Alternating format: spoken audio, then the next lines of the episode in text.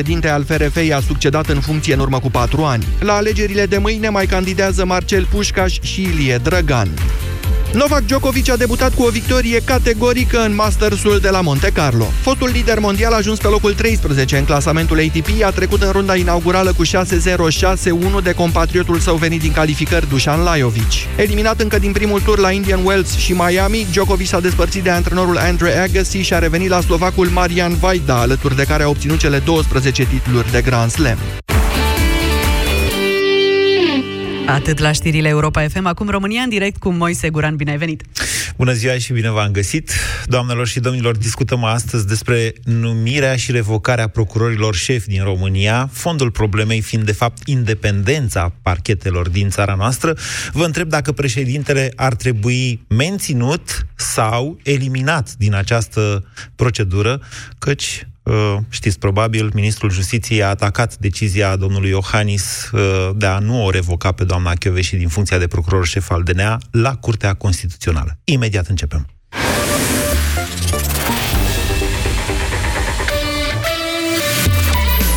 Europa F M. Pe aceeași frecvență cu tine.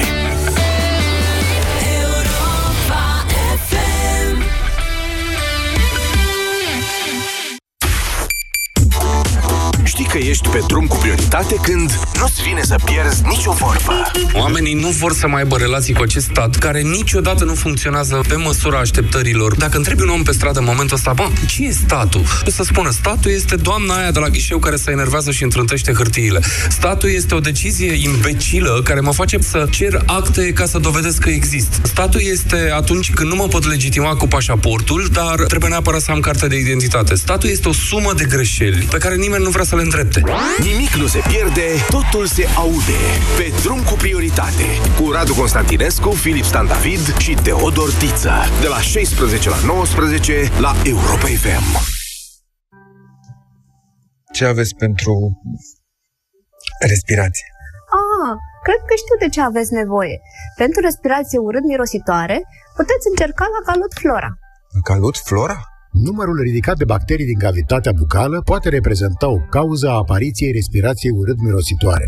Formula specială a gamei la Calut Flora previne mirosul neplăcut din gură și asigură o respirație proaspătă. La Calut. Peste nouăzeci de ani de experiență în îngrijire orală. Nicăieri nu-i ca acasă și nicio revizie ca Ford Motorcraft. Așa cum nicio mașină nu ți-e la fel de dragă ca mașina ta. Nu contează unde ai fost până acum. Întoarce-te acasă și mulțumește-i mașinii tale Ford cu revizia Ford Motorcraft la doar trei sute patruzeci și nouă de lei cu T V A. Include verificare puncte cheie și diagnoză, schimb ulei și filtru ulei, schimb filtru aer și manoperă. Preț recomandat până la treizeci iunie două mii optsprezece. Termenii și condițiile campaniei disponibile pe Ford punct ro. Efortul fizic îți solicită articulațiile. Vârsta își spune cuvântul. Acum poți încerca noul Proflexon. Proflexon conține o doză mare de glucozamină și vitamina C, care ajută cartilajul să funcționeze normal, iar pulberea de măceșe, condroitina și hialuronatul de sodiu contribuie la menținerea articulațiilor mobile și sănătoase. Proflexon. Prinde bine la articulații. Acesta este un supliment alimentar. Citiți cu atenție prospectul. Mi, mi, fa, sol, sol, fa, mi, re, do, do, re, mi, mi, re, re. Aprinde entuziasmul ideilor care contează cu Piraeus Bank. Refinanțează-ți creditul de nevoi personale și ai o dobândă fixă de doar opt virgulă douăzeci și cinci la sută plus asigurare de viață inclusă. Piraeus Bank. Adevărata valoare ești tu. Înainte să descoper Transpibloc în farmacii, credeam că trebuie să accept neplăcerile cauzate de transpirația excesivă. Din fericire, Transpibloc m-a ajutat. O singură aplicare poate asigura protecția necesară chiar și pentru câteva zile. Transpirația îți dă bătăi de cap? Încearcă Transpibloc! Transpibloc este un blocker pentru transpirație disponibil în farmacii, destinat atât femeilor cât și bărbaților. Transpibloc. Împotriva transpirației excesive. Pentru sănătatea emoțională a copilului dumneavoastră, petreceți cât mai mult timp împreună cu el.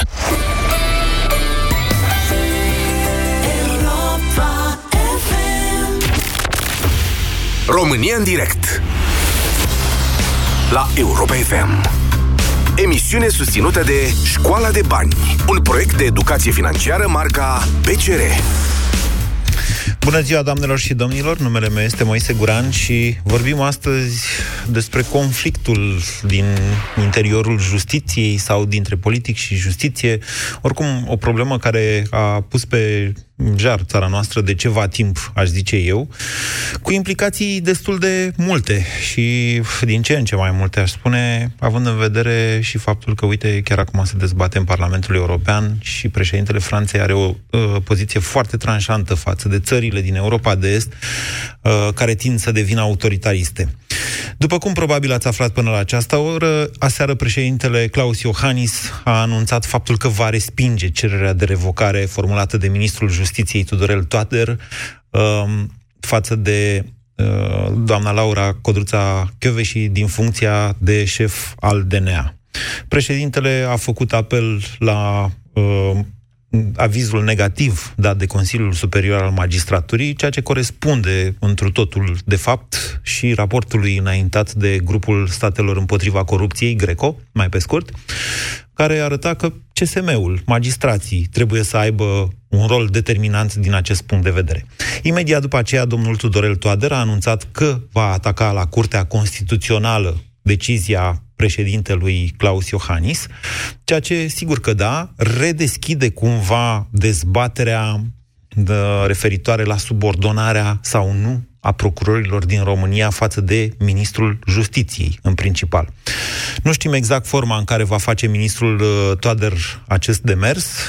Este improbabil, mă gândesc eu, ca, eu știu, Curtea Constituțională să spună, da, domnule, trebuie ministrul Toader să stabilească cine e procuror șef la D N A, deși, mare atenție, există deja o decizie a Curții Constituționale formulate în legătură cu statutul magistraților modificat în Parlament, dar care încă n-a intrat în vigoare, în care Curtea Constituțională spune în felul următor. Vă citesc.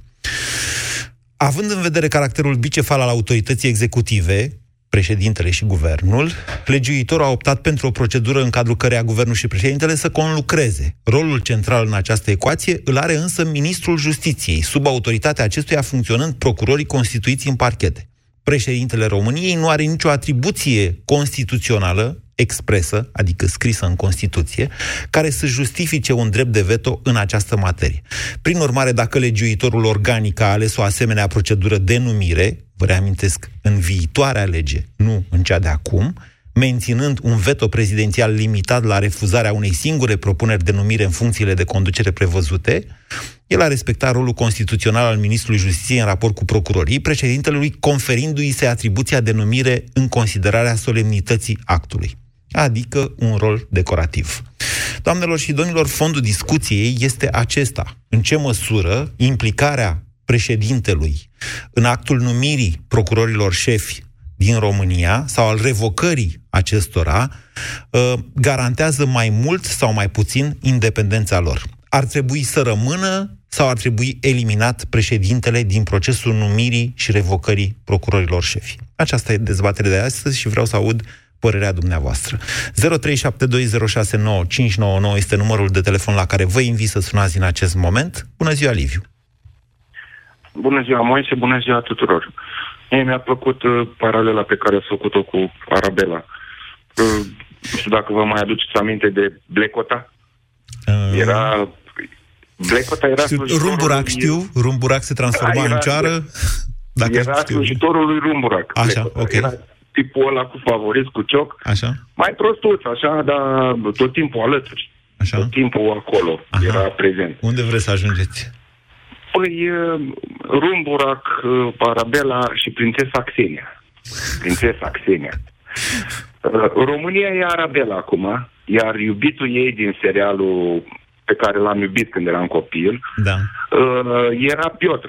Piotr e, sunt românii. Liviu, Liviu să spunem pentru cei mai tineri dintre ascultători că Arabela a fost în anii optzeci, cam ce a fost Harry Potter în anii două mii, cam asta. Deci... Exact, da, da, da, da. Nu știu dacă e ok să povestesc eu acum. Arabela era o prințesă din poveste, se îndrăgostește de un pământean. Hai să trecem, haideți, haideți, nu, haideți la dezbaterea despre justiție. Ar, Arabela se îndrăgostește de România, Arabela e România, de Piotr. Vine Rumburac, Rumburac e ăsta, că avea mustață Rumburac. Uh, uh, și bă, ăsta micu cu care avea bublu pe față, era tot cu așa, e bă, tipul ăsta, Blecota. Dar mai e Prințesa Xenia, care e bă, tipul ăla de la Senat. Uh, ce să vă zic eu acum? Deci, sunteți, sunteți pumos, eu vă întreb și discuția chiar e serioasă și chiar aș vrea să o purtăm pentru da, că e ocazie pentru mine să vă lămuresc niște lucruri care nu, sunt scrise nu, în Constituție. Am, am început cu o glumă ca să dau, dau o notă de analogie, chiar dacă e o povestire frumoasă pentru copiii din anii optzeci. Uh, Ce mai spui, e, e, un, e marasm ce se întâmplă acum. E pur și simplu o, o nebunie. Iarăși o pierdea de fum. Ce o să facă? Deci să-l scoatem pe Iohannis. Îl scoatem pe Iohannis. Și ce Pentru că în Constituție nu scrie că Iohannis ar trebui să fie în... Uh, deci ceea ce spune Curtea Constituțională în esență e că e până la urmă decizia legiuitorului, adică a Parlamentului. E o, e o decizie de oportunitate. Dacă ar trebui sau nu să fie eu președintele fi, în această eu procedură. De acord, de, de, eu aș fi de acord să fie scos, să fie scoasă instituția președinției. Atenție, Așa. Nu președintele Iohannis. E o diferență aici. Vorbim de președintele Iohannis sau vorbim de instituția președinției? E o mare diferență. Așa, dar spuneți, de ce ați fi de acord să fie scos? Care e argumentul dumneavoastră? În măsura în care C S M-ul nu ar fi subordonat politic. Păi, C S M-ul se alege, ca... cea, C S M, sau cea mai mare parte a C S M-ului, deci mai puțin partea aia cu societatea civilă, care într-adevăr e trimisă de partide acolo, se alege, membrii C S M sunt aleși de către magistrații acestei țări, judecători și procurori. Exact, da. Așa. Aș fi de acord cu chestiunea asta. Aș fi de acord cu un, un sistem care cumva ar, ar urma sistemul american, unde se fac alegeri pentru procurori. Pur și simplu. Ok.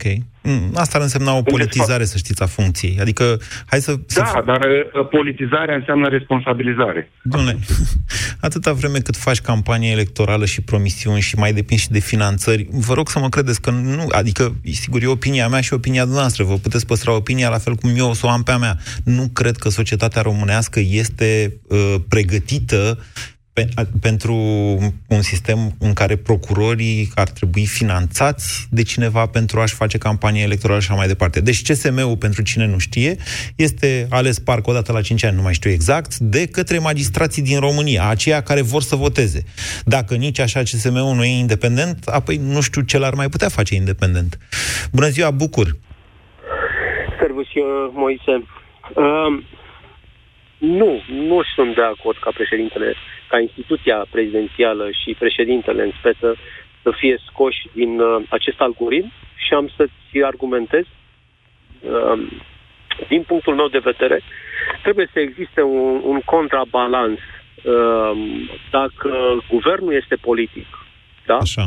Atunci uh, acest act al uh, alegerii sau acest act al numirii sau uh, revocării uh, procurorului D N A sau șefului D N A, ar trebui să aibă și o componentă apolitică.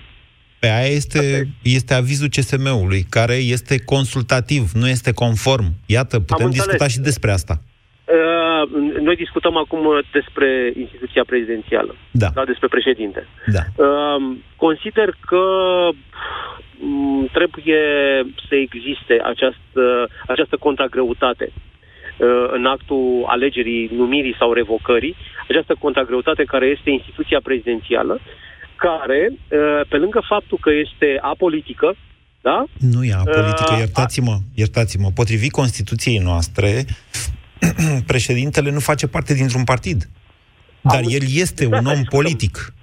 Este un om politic. Da, da, bun. El, el nu face parte dintr-un partid și uh, nu are voie să, uh, cum să spun, să aducă uh, uh, beneficii unui partid, da? Nu face parte dintr-un partid, asta este interdicția din Constituție. Că okay. mai trage cu unii sau cu alții, sigur, trebuie să urmărească interesul național, trebuie să fie președintele tuturor, exact. pentru că este de ales de națiune. Vedeți, exact. în același timp, uite, și asta e o chestiune care ar trebui pusă în discuție, că până la urmă, de ce îl mai alegem noi pe președinte dacă președintele ăsta tot pierde și pierde din atribuții așa? Ce să fac acolo? Să stea de fix? Tocmai asta, tocmai da. asta este și ideea. În plus, președintele beneficiază și de un capital de imagine care În ultimii patru ani, zic eu, că s-a ameliorat substanțial capitalul acesta de imagine, mai ales internațional. S-a ameliorat în sensul că s-a îmbunătățit. Ziceți. S-a îmbunătățit, a ameliorat. Da. Ok, bucur, da. Înțeleg că dumneavoastră aveți încredere în președinte, nu uitați însă da. că președintele este și el un personaj susținut de un partid. Adică acum se întâmplă să avem un președinte care vine dinspre o parte politică, da, a fost susținut de P N L, și un partid aflat la guvernare care e din partea elaltă, da? Și ziceți, asta se mai echilibrează. Imaginați-vă că ar fi câștigat Ponta alegerile în două mii paisprezece și atunci chiar erau acolo cu toții, și președintele și guvernul. N-ar mai fi existat astfel de dezbateri. zero trei șapte doi zero șase nouă cinci nouă nouă. Daniel, bună ziua! Bună ziua! Uh, interesantă tema. Aș vrea să încep cu ideea și să menționez clar. Președintele este un om politic. Înainte da. a făcut parte dintr-un partid, indiferent care e acela, că a fost, e domnul Iohannis sau înainte domnul Băsescu. A făcut parte dintr-un partid... Nu, atenție, uh, natura politică, natura politică a președintelui este dată inclusiv de jobul său, de rolul său în societate, dar și de modul în care un personaj independent sau membru de partid ajunge președintele României, ok? Exact. Deci, de aceea nu putem să spunem sau să avem un văl pe față prin care se spune, ok, președintele nu e om politic.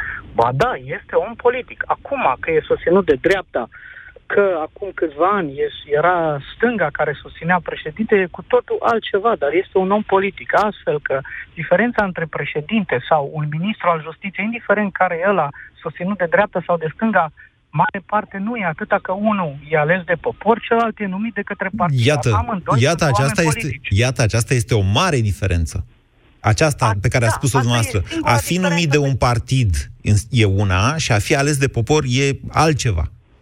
Perfect. Faptul că ești om politic nu te face în mod necesar partizan, adică să ții și să tragi păi, cu partidul ăla sau cu alalt. Asta ar fi în mod ideal, însă din păcate la noi în România, cel puțin după anii nouăzeci, că perioada asta am prins-o mai înainte, eram copil, uh, vedem că nu a fost președinte care să nu fie partizan și la urmă urmă e ceva natural, că vine din, din noi, vine din sinea omului. Să... Deci sunt Cu toții sunt partizani, adică e foarte greu și eu cel puțin n-am văzut din punctul meu de vedere un președinte să fie neutru și să gândească la rece, tot timpul atras spre ai lui. Ceea ce la urma urmei nu e de acuzat, pentru că cu ajutorul alor lui a ajuns acolo și va ajunge în continuare. Este un punct de vedere, eu vă spun așa, că un cetățean al țării noastre, obligatoriu un cetățean, primește votul majorității românilor, ceea ce înseamnă că majoritatea românilor are încredere că acel om poate pune binele țării în fața interesului alor lui, cum a zis noastră. Mă înțelegeți? Da, într-o... într-o de aceea eu sunt perfect de acord ca președintele să fie în continuare cel care dă greutate în scăunării procurorului. Că, din punctul meu de vedere, da, președintele e cel care, prin procedura pe care o face, cea... festivitatea aceea dă greutate funcției și însemnătății pe care o reprezintă funcția aceea de procuror, indiferent de parchet. Okay. Însă, analiza mie mi se pare puțin nepotrivit ca, de exemplu, un economist sau un om agronom, indiferent că să zicem, poate o să avea un președinte agronom, ca să așa. Zic așa, să evalueze o persoană din punct de vedere juridic. Nu are capacitatea indiferent. Asta face C S M-ul. El. De-aia există păi, un aviz da, al C S M-ului. C S M-ul. Păi atunci ar trebui să, să se specifice clar că avizul C S M-ului este obligatoriu și nu consultativ. Atâta timp cât avizul C S M-ului este consultativ, nu are foarte mare valoare. Ok, adică ok. Astăzi, eu, eu, e un punct de vedere ăsta. Da. Astăzi domnul președinte a ținut cont de el, însă poate dacă era domnul Ponta, cum spuneați dumneavoastră anterior, poate nu ținea cont și atunci avizul C S M-ului era pe partea cealaltă, adică nu era luat în considerare. Deci se poate okay, gândi... Avem nevoie de specialiști, da. Haideți ca avizul C S M-ului să fie obligatoriu. Să fie conform. Avizului Okay, să fie conform. Corect este să spunem așa, obligatoriu și conform. Obligatoriu este și acum, dar consultativ. Adică nu poate fi numit cineva procuror șef fără să aibă avizul C S M-ului, dar avizul respectiv poate fi și negativ. Trebuie doar să spună ceva despre asta C S M-ul. Un astfel de sistem, cum propuneți dumneavoastră, m- poate elimina de tot politicienii. Adică inclusiv... Pe asta ne și dorim, să avem, să nu avem politicieni care să ne conducă, să ne conducă un agricultor la justiție. Ba nu, asta înseamnă politician. Politician înseamnă conducător. Dumneavoastră vreți să scăpați de politicieni în țara asta. Nu se poate, asta e democrația. Politician înseamnă conducător, domnule. Adică să nu punem la transporturi un, nu mai știu ce. Hai să punem la transporturi un inginer constructor. Okay. Sau să punem la justiție, cum avem acum pe domnul Toader, indiferent dacă suntem pro-Toader sau contra Toader, el oricum vine din sistemul judiciar. Deci, da, vine ceea ce, atenție, ceea ce nu-i dă în mod necesar, și nu e domnul Toader primul caz de acest fel, nu-i dă și dimensiunea morală de a face și de a drege niște lucruri cu țara noastră. De aceea există acel filtru al președintelui, în care, adică al unui cetățean în care majoritatea românilor a avut încredere. zero trei șapte doi zero șase nouă cinci nouă nouă. Vă întreb dacă ar trebui menținut sau eliminat președintele din procedura numirii șefilor de parchete. Bună ziua, Bogdan! Bogdan l-a ținut prea mult pe fir. Ștefan, bună ziua! Salut, Moise! Vă ascultăm! Uh, cadrul nostru legal, acum, după cum funcționăm ca și țară, eu zic că nu trebuie eliminat președintele. Din ce cauză? Omul, în momentul de față, față de Germania, spre exemplu, unde președintele are rol decorativ, însă nu este ales direct. Este ales de atâta Parlament. Cât, Așa e. Uh, atâta timp cât președintele unei țări, nu zic România, este ales direct de populație, ar trebui să se păstreze anumite prerogative. De-aia mai spunem și chestia cu principiul separației puterilor în stat. Nu trebuie să-i dai să facă și ceva și lui. Că, având în vedere clasa noastră politică, nu prea e bine să-i lași doar pe unii să facă ceva. Mai trebuie să le pună cineva frână. Da. Uh, nu neapărat Ștefan... președintele Parlamentului sau poate să fie și Ilders, numai că la noi nu prea a fost cazul cu... Ștefan, președintele României, între atribuții, are, o are și pe aceea de a veghea la respectarea Constituției. Unul asta, dintre asta pilonii Constituției, oricărei Constituții democratice din lumea asta și a României de asemenea, este principiul separației puterilor în stat. Însă, a, aceasta este opinia mea. De aici izvorăște sau ar izvorâ, uite, din Constituția noastră, jobul președintelui de a spune da sau nu pentru numirea procurorilor șefi sau pentru uh, conducătorii uh, instanțelor supreme sau pentru numirea judecătorilor. Însă Curtea Constituțională nu a interpretat așa aceste lucruri. Este doar opinia mea. Curtea Constituțională a avut o altă opinie. Curtea Constituțională a zis că, domnule, în Constituție nu se spune niciunde explicit despre președinte în acest sens. Nimic. Ceea ce e corect. Da, uh, o să se schimbe legea, asta e partea a doua. Voi fi de acord ca președintele să nu mai aibă dreptul să numească, când nu, să nu, nu mai numească, să nu-și mai spună părerile, când nu îl vom mai alege direct. De ce noi cea la vot ca să alegem un președinte? De ce noi cea la vot să alegem un parlament? Fiecare are votul lui, da? Ok, are anumite puteri. Departe de mine ideea că România e o țară corectă. Departe de mine ideea că C S M-ul în momentul de față sunt aleși între ei. Hai să nu ne ascundem că nu sunt aleși între ei acolo. Sunt... se pun unii pe alții, pe culori și pe... La C S M ziceți? Da, da, da. Pe ce unii vă bazați? Eu, eu n-aș putea să spun asta. Dumneavoastră, pe ce vă bazați? Eu pot să vă spun așa, că au existat niște știri la un moment dat, destul de urâte, care nu mi-au plăcut.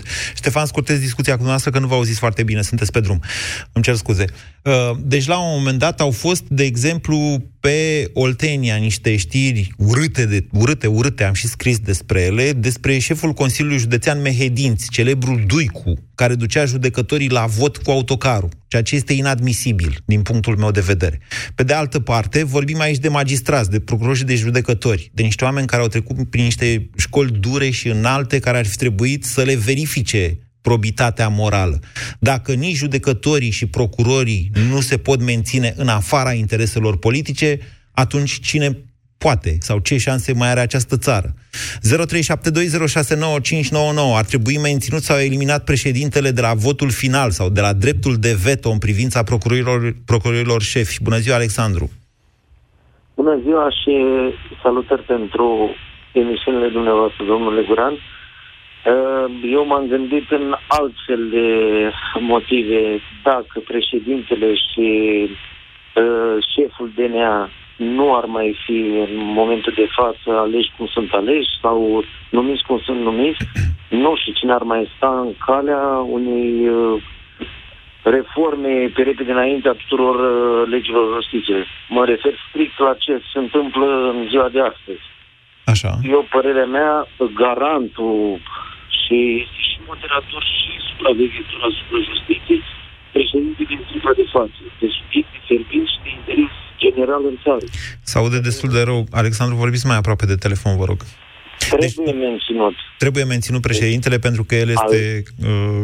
Este șeful statului. Este așa ultima... este, așa este, dar vedeți că și la... Deci, încă o dată, și președintele face parte din puterea executivă. Ceea ce înseamnă că nici președintele nu poate interfera cu justiția, în aceeași măsură în care nici ministrul justiției nu poate interfera. Garantul independenței justiției potrivit Constituției noastre nu este președintele, este Consiliul Superior al Magistraturii. Președintele are un rol de a veghea la respectarea Constituției, v-am spus eu. Acest, a, a, acest sistem de check and balances se numește el, da? În care puterile, practic, se confirmă și se echilibrează una pe cealaltă, reprezintă esența unui stat democratic. zero trei șapte doi zero șase nouă cinci nouă nouă. Șerban, bună ziua! Alo? Bună ziua, vă ascultăm, Șerban. Bună ziua! Apropo de... în sfârșit, uh, fabule din astea, să le spun, ferma animalelor mi-a plăcut cel mai mult și e cea mai, cea mai actuală la noi. Așa. Asta am închis discuția. Uh, în al doilea rând vreau să vă spun, președintele a acumulat șase milioane de voturi, parcă nu? Când parcă, a fost ales. Parcă, parcă vreo șase milioane și jumate, nu mai știu exact. L-au așa. Votat vreo cincizeci și, cred că cincizeci și patru la sută dintre cei care au sau șaizeci și ceva la sută. Coaliția actuală de guvernare are vreo trei milioane de voturi. Și jumătate. trei milioane trei sute, parcă. Bun. E cam dublu. Asta e corect. Da, cam dublu. Da. Deci, din punct de vedere al, din punct de vedere al cum să spun, al... puterii pe care o are, așa. Reprezentativități. Reprezentativ. Sigur că da. Exact. Este. E mai reprezentativ decât coaliția de guvernare. În al doilea rând, toată, tot ce a făcut coaliția de guvernare din, de când au fost de la Ponta încoace, n-au făcut altceva decât să încerce să controleze tot. Așa este, poliție, dar acesta este contextul tot. Acum. A, așa este contextul acum. Noi facem o discuție de principiu și acest principiu ar trebui să rămână în picioare de? Și când nu mai fi Iohannis președinte. Corect, înțelegeți? Corect. Și când nu mai corect, fi deci... uh, P S D-ul la guvernare? Că mâine poate vine ai lui Iohannis, habar n-am, vine P N L-ul la guvernare. Atunci cum va fi? Corect, corect este ca, cel, ca acest președinte care e ales prin vot direct da. Să aibă niște puteri de echilibrare. Ok. Pentru că e ales prin vot direct. Exact. E un punct dacă ar fi ales prin, prin parlament, bun. L-au ales prin parlament, dar ele ales prin vot direct. Deci are această reprezentativitate, are această putere de a spune, domne, eu sunt Iliescu, a fost ales direct. Da. Ok, bine, Șerban, v-ați făcut înțeles. Vreau să vă aduc un contraargument pentru toți ceilalți. Împotriva acestui tip de argumentație, de felul președintele este ales direct de popor și, da, potrivit Constituției, el, este, el reprezintă poporul român, mai ales în relațiile cu alte popoare însă, se poate argumenta că președintele are alte atribuții care, eu știu, îl fac util pentru că are o mare reprezentativitate. Atribuții externe, atribuții în domeniul apărării, atribuții în domeniul securității naționale. Deși și acolo e discuție, să știți, că tot vorbim acum și tot se încearcă și schimbarea legilor serviciilor secrete. Până la urmă, Consiliul la Supremă de Apărare a Țării nu mi-e clar dacă mai poate face foarte multe locuri, în, lucruri într-o situație, eu știu, de urgență. E o discuție și asta. Bună ziua, Gelu! Bună ziua, Moise! Gelu, mai la fereastră un pic, că e semnalul prost, cred că din cauza, la noi e norat la București, nu știu, cred că e norat în toată țara și sunt probleme cu telefonul. Am înțeles. Mă auzi mai bine acum? Da. Ok. Deci răspunsul meu categoric este nu, președintele trebuie să aibă uh, puterea de a nu revoca un procuror așa cum se dorește acum pe baze politice. Unu. Și doi, uh, discutăm despre un efect al unei cauze. Și cauza este următoarea, Moise. Mă auzi? Da, da. Uh, din câte știu eu ca și axiomă, legea se aplică în litera și spiritul ei. Așa. Și vă întreb și pe dumneavoastră și pe toți ceilalți, care este spiritul unei legi făcute, elaborate și votate de un condamnat penal? Legile sunt pentru infractori sau pentru oamenii normali? Eu înțeleg unde bateți dumneavoastră, însă această lege, e adevărat, pe o procedură foarte ciudată și de urgență și aceea, a fost făcută de Parlamentul României, nu de domnul Dragnea. Da, sunt de acord, sunt de acord, dar până acolo s-a încărcat această axiomă, nu știu din care dreptul roman mi se pare că, în care litera se aplică în, în acest fel. Ori ea făcută, fiind făcută de un condamnat penal, este uh, opozabilă unui om cinstit și onest? Părerea mea este că nu. Și v-aș mai pune încă o ultimă paragraf, să zicem așa. Ce s-ar întâmpla dacă, de pildă, medicii ar opera după legile făcute în sistemul juridic românesc sau inginerii, de pildă, ar construi blocuri și, eu știu, drumuri după modul și după legile în care sunt făcute legile România? Deci, haideți să privim un pic, să revenim puțin la fundația de bază a sistemului. Deci, un condamnat penal sau un infractor nu poate să facă legi sau să voteze legi.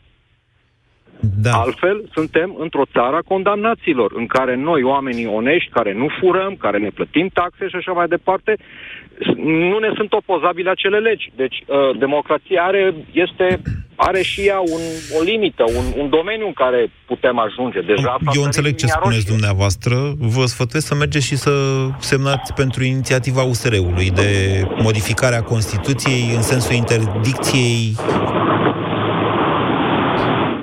că din nu doarme, mă scuzați. În sensul interdicției... Uh... Sunt de acord cu dumneavoastră, dar acum noi suntem, deci România, fiind parte în U E, ați văzut undeva, eu știu, în oricare țară din Uniunea Europeană, un condamnat penal să, să facă legi, nu, sau să voteze legi, nu, și ceea ce, celorlalți?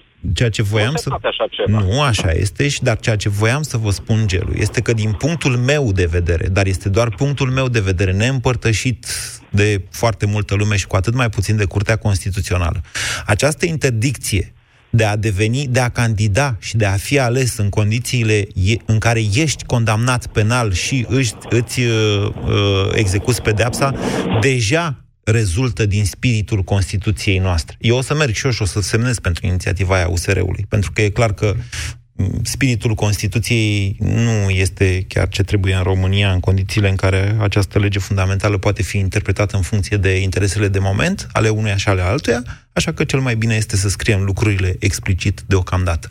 zero trei șapte doi zero șase nouă cinci nouă nouă. Dinu, bună ziua! Salut, Moise!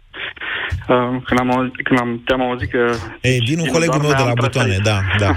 Poftiți. Am trăsărit și am început să vorbesc singur. Asta vreau să spun, că și eu sunt de acord ca președintele să poată face aceste alegeri, unul la mână pentru că a fost ales și vreau să susțin și eu ideea asta că a fost ales de foarte mulți. Și dacă oameni. Președintele României încă ar fi Traian Băsescu, ați mai fi de acord? Cred că da. Da? Da. În condițiile uh, în care da. doamna Covesi, da, în condițiile da. în care doamna Covesi da. o fugărește pe doamna Udrea, care a fugit în Costa Rica, iar legăturile domnului, iar domnul Băsescu vorbește la telefon cu doamna Udrea, nu știu dacă toată ziua, dar doamna Udrea confirmă chestia asta. Credeți că domnul că un președinte ca Traian Băsescu ar trebui sau nu să aibă de spus ceva în partea asta cu revocarea? Imaginați-vă că ar putea să o revoce, mă rog, indiferent de uh, ce zice C S M-ul. Ne, v-ați gândit la asta? Probabil, ce să, nu știu, probabil, da, e bună, e bună întrebarea, însă tocmai asta, cred că sunt anumite puteri la, la mijloc, sunt cele trei puteri din statul nostru care se întâlnesc aici și președintele este cumva la mijloc și el trebuie să, să ia o decizie. Să spună, uh. să spună, da, domnule președintele, vedeți, ce încerc să vă spun, Dinu, este că gândiți, nu gândiți de principiu problema, ci o gândiți în funcție de conjunctură, care e adevărat, e una foarte specială. Națiunea noastră este sub asediu deja de vreo cinci ani. Acum ne aflăm doar într-o fază acută și eu sunt de acord cu dumneavoastră că în momentul ăsta e foarte bine că președintele are ceva de spus. Dar hai să gândim a, lucrurile am, în principiu, ca să ne iasă și nouă bine pentru mai mult, am înțeles, mult timp.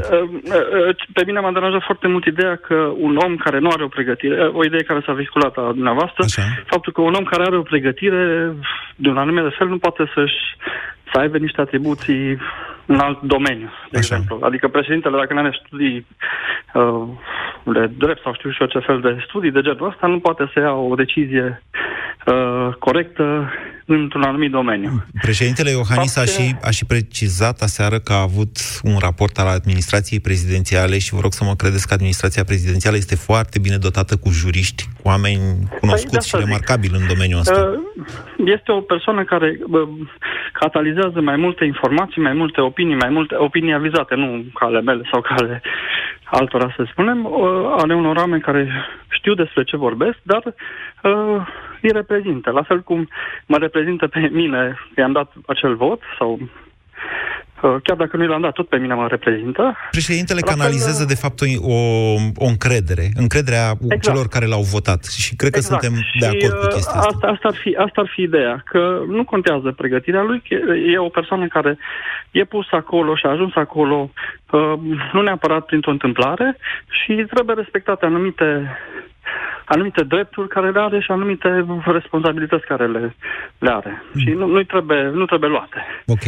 Bun. Faptul că pe, pe administrația Băsescu nu s-a ajuns la o astfel de decizie înseamnă că sunt totuși acolo niște lucruri care... Ba, s-ar putea să râdeți. A fost vorba chiar în cazul doamnei Kövesi, care a primit inițial un raport negativ din partea C S M-ului și a fost numită, nu acum, cred că la numirea la parchetul general, dacă îmi amintesc eu bine, și a primit totuși investitura din partea domnului Băsescu. Da, cu atât mai mult. Asta confirmă ce am, ce am spus eu. E că... interesant cum confirmă ceea ce a spus dumneavoastră, dar asta pentru că în România lucrurile se învârt într-un fel în care amețim cu toții și nu mai știm cine-i cu cine, care-i, care-i cu binele și care-i cu rău. zero trei șapte doi zero șase nouă cinci nouă nouă. Cristi, bună ziua! Bună ziua, Moise, bună ziua tuturor.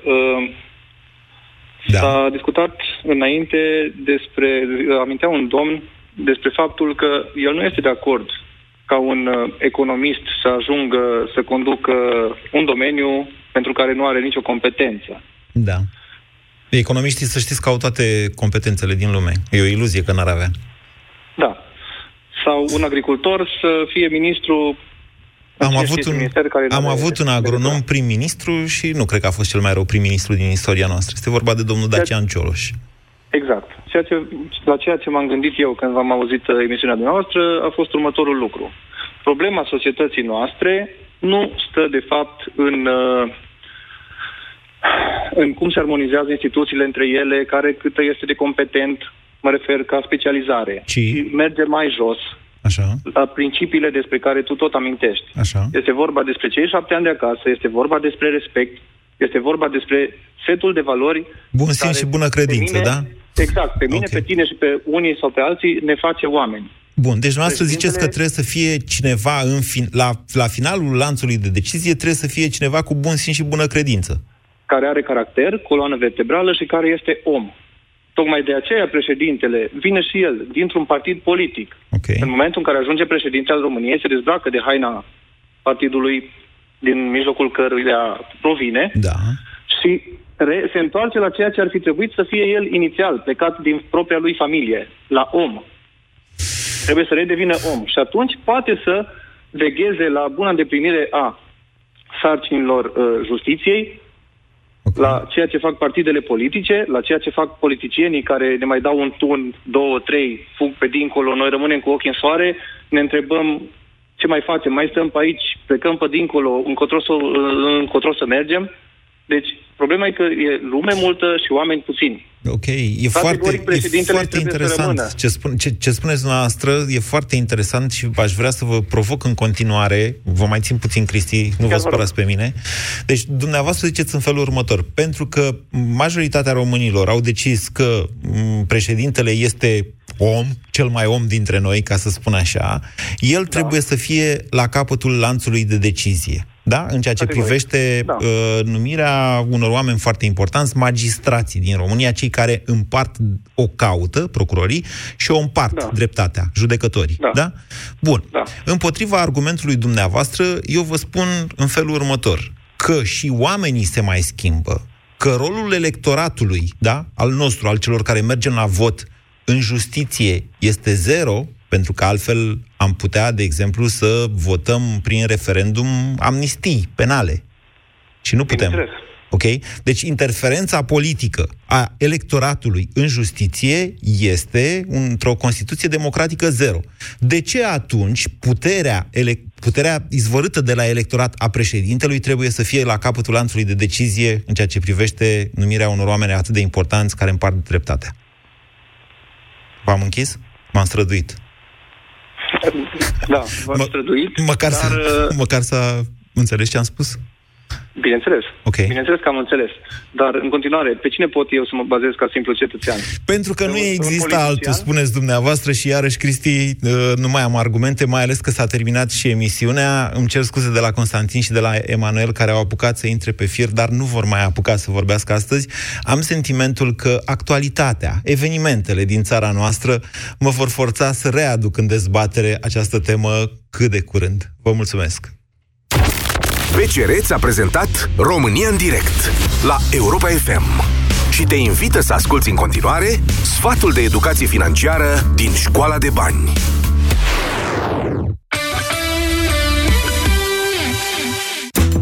Mulți oameni află cu stupoare că au probleme financiare pentru că n-au urmărit atent achizițiile făcute prin intermediul cardurilor. Pentru a evita această situație, îți propunem o soluție în patru pași. În primul rând, stabilește o sumă rezonabilă pe care o poți cheltui folosind cardul de credit în fiecare lună. Asigură-te că îți monitorizezi cheltuielile asociate cardului tău de credit în mod regulat, precum faci cu bugetul personal, și scade fiecare sumă cheltuită din limita stabilită în prealabil. Și mai ales, nu mai folosi cardul de credit dacă te apropii periculos de mult de această limită sau dacă ai atins-o. Nu în ultimul rând, poți folosi inteligent cardurile dacă ai în vedere regula zgârcitului. Amână o achiziție pentru a doua zi, poate te răzgândești. Această regulă este foarte utilă pentru a evita achizițiile din impuls. Dacă amânăm cumpărarea unui lucru pe care ni-l dorim, avem timp să ne gândim dacă ne este într-adevăr util.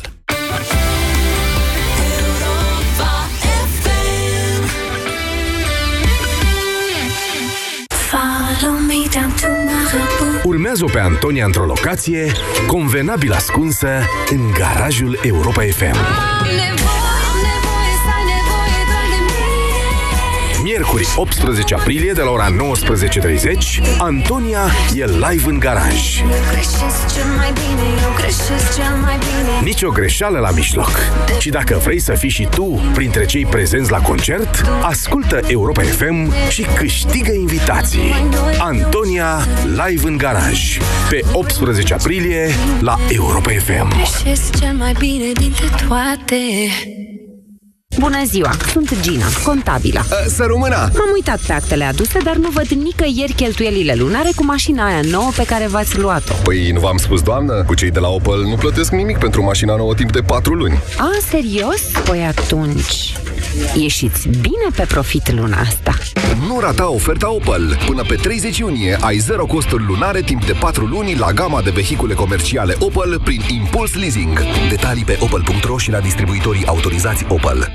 Ieri lapte, azi iaurt. Maria, observ că e o dietă bogată în surse de calciu. La vârsta noastră, sănătatea oaselor este importantă. Hmm, dar asta ce e? Calcidin este un supliment alimentar care, grație dozei mari de vitamina D trei, ajută la utilizarea corectă a calciului în oase, iar împreună cu vitamina K sprijină menținerea sănătății oaselor. Știi, vreau să mă asigur că le ofer oaselor mele susținerea de care au nevoie. Calcidin, zici?